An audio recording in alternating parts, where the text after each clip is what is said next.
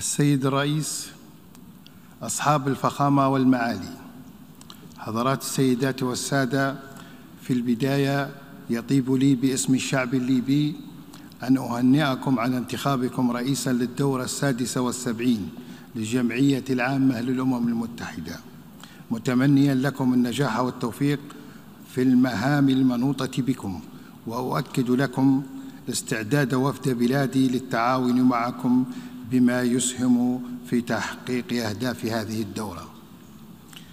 والشكر موصول كذلك إلى سلفكم على ما بذله من جهود خلال رئاسته لأعمال الدورة الماضية.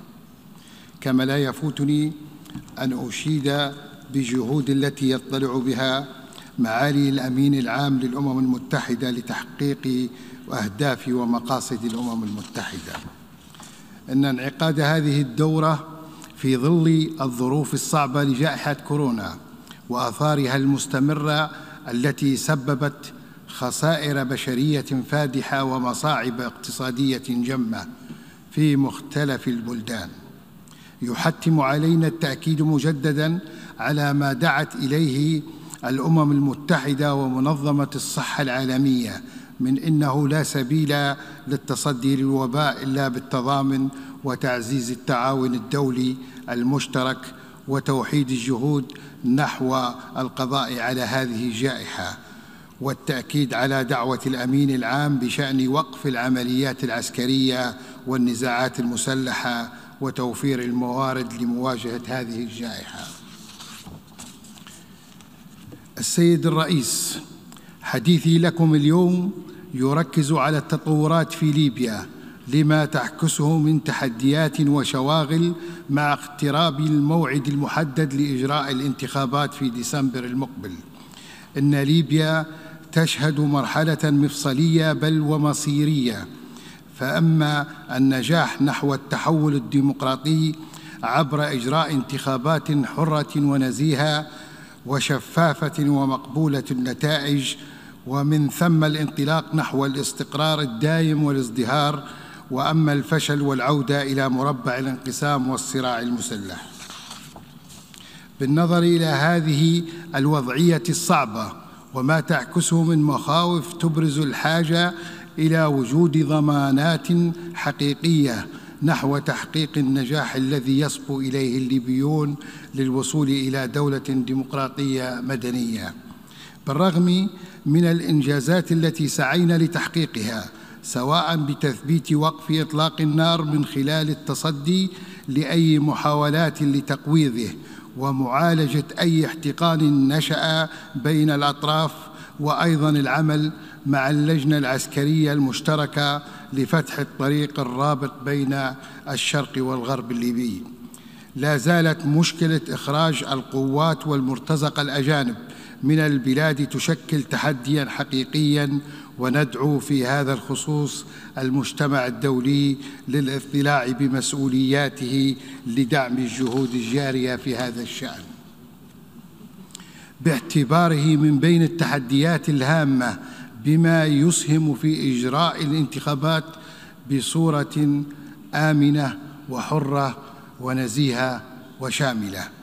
السيد الرئيس لقد عملنا منذ استلام مسؤوليتنا على معالجة عدة ملفات هامة وتحقيق الاستحقاقات المطلوبة والمضي قدما في بذل كل ما يمكن من جهود لضمان التنفيذ الكامل للالتزامات المتفق عليها.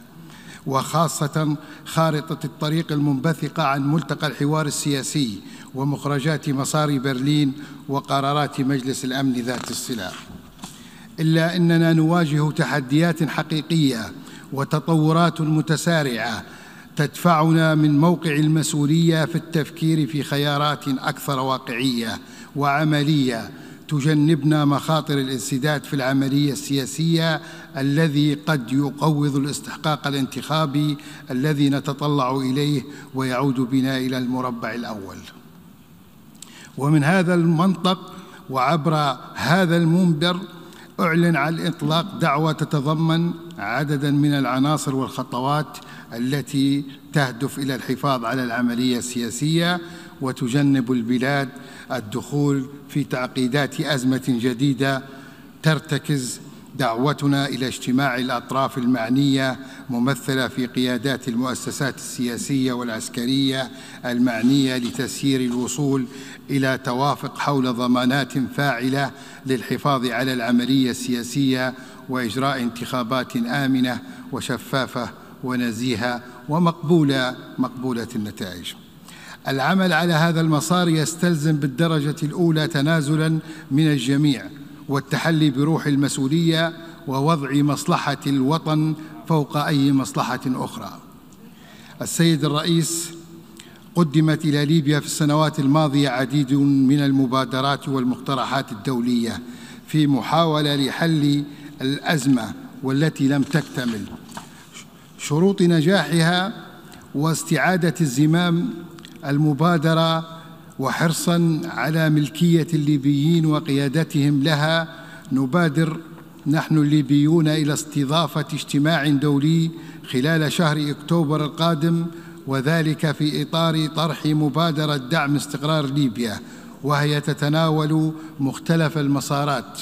السياسية والأمنية والعسكرية والاقتصادية استنادا على مخرجات السابقة بشأن ليبيا وتهدف المبادرة إلى ضمان الاستمرار الدعم الدولي بصورة موحدة ومتسقة وفقا لرؤية وطنية شاملة.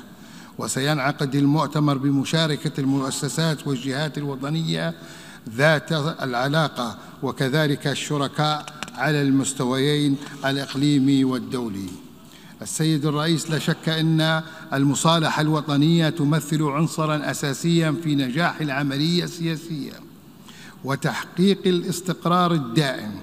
ولهذا شرع المجلس الرئاسي منذ بداية عمله على جعل هذا الهدف أولى أولوياته من خلال تأسيس المفوضية العليا للمصالحة الوطنية وإطلاق المصالحة الشاملة بتاريخ 6 سبتمبر الجاري تم خلالها عدة خطوات لإعادة بناء الثقة بين الليبيين.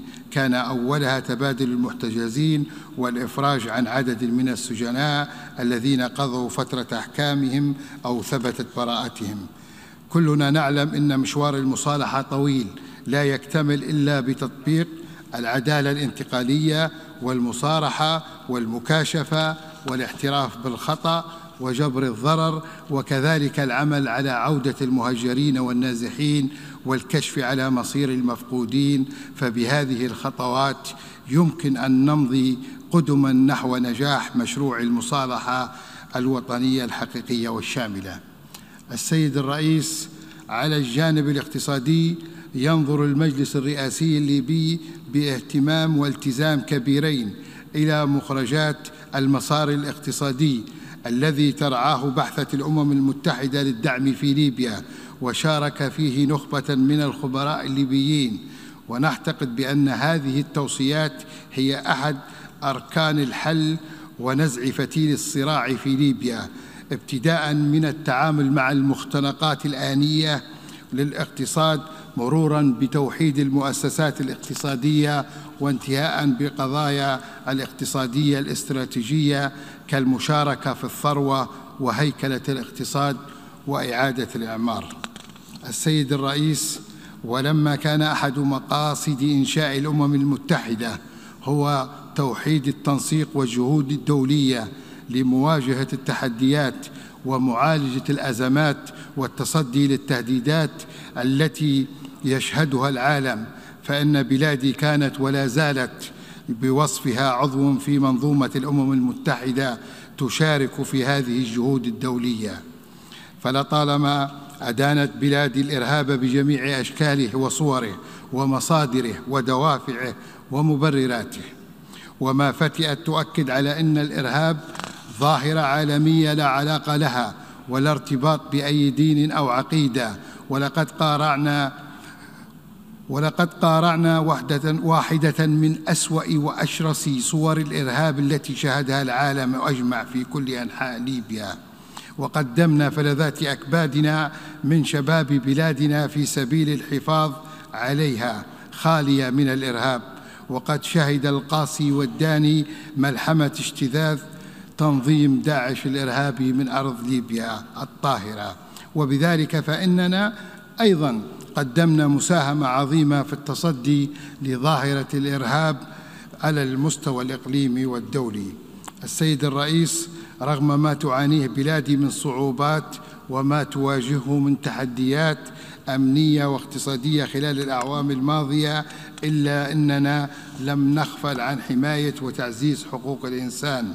ولقد ظلت هذه المسألة ضمن أولوياتنا ونحاول الإيفاء بالتزاماتنا تجاه مواطنينا بالدرجة الأولى وكذلك بالتزاماتنا الدولية ما استطعنا. ونعمل وتعمل ليبيا بشكل بناء كعضو في مجلس حقوق الإنسان. ونتطلع لزيادة التعاون مع مكتب المفوضية السامية لحقوق الإنسان في ليبيا والاستفادة من برامج الدعم التقني والاستشاري التي تقدمها المفوضية.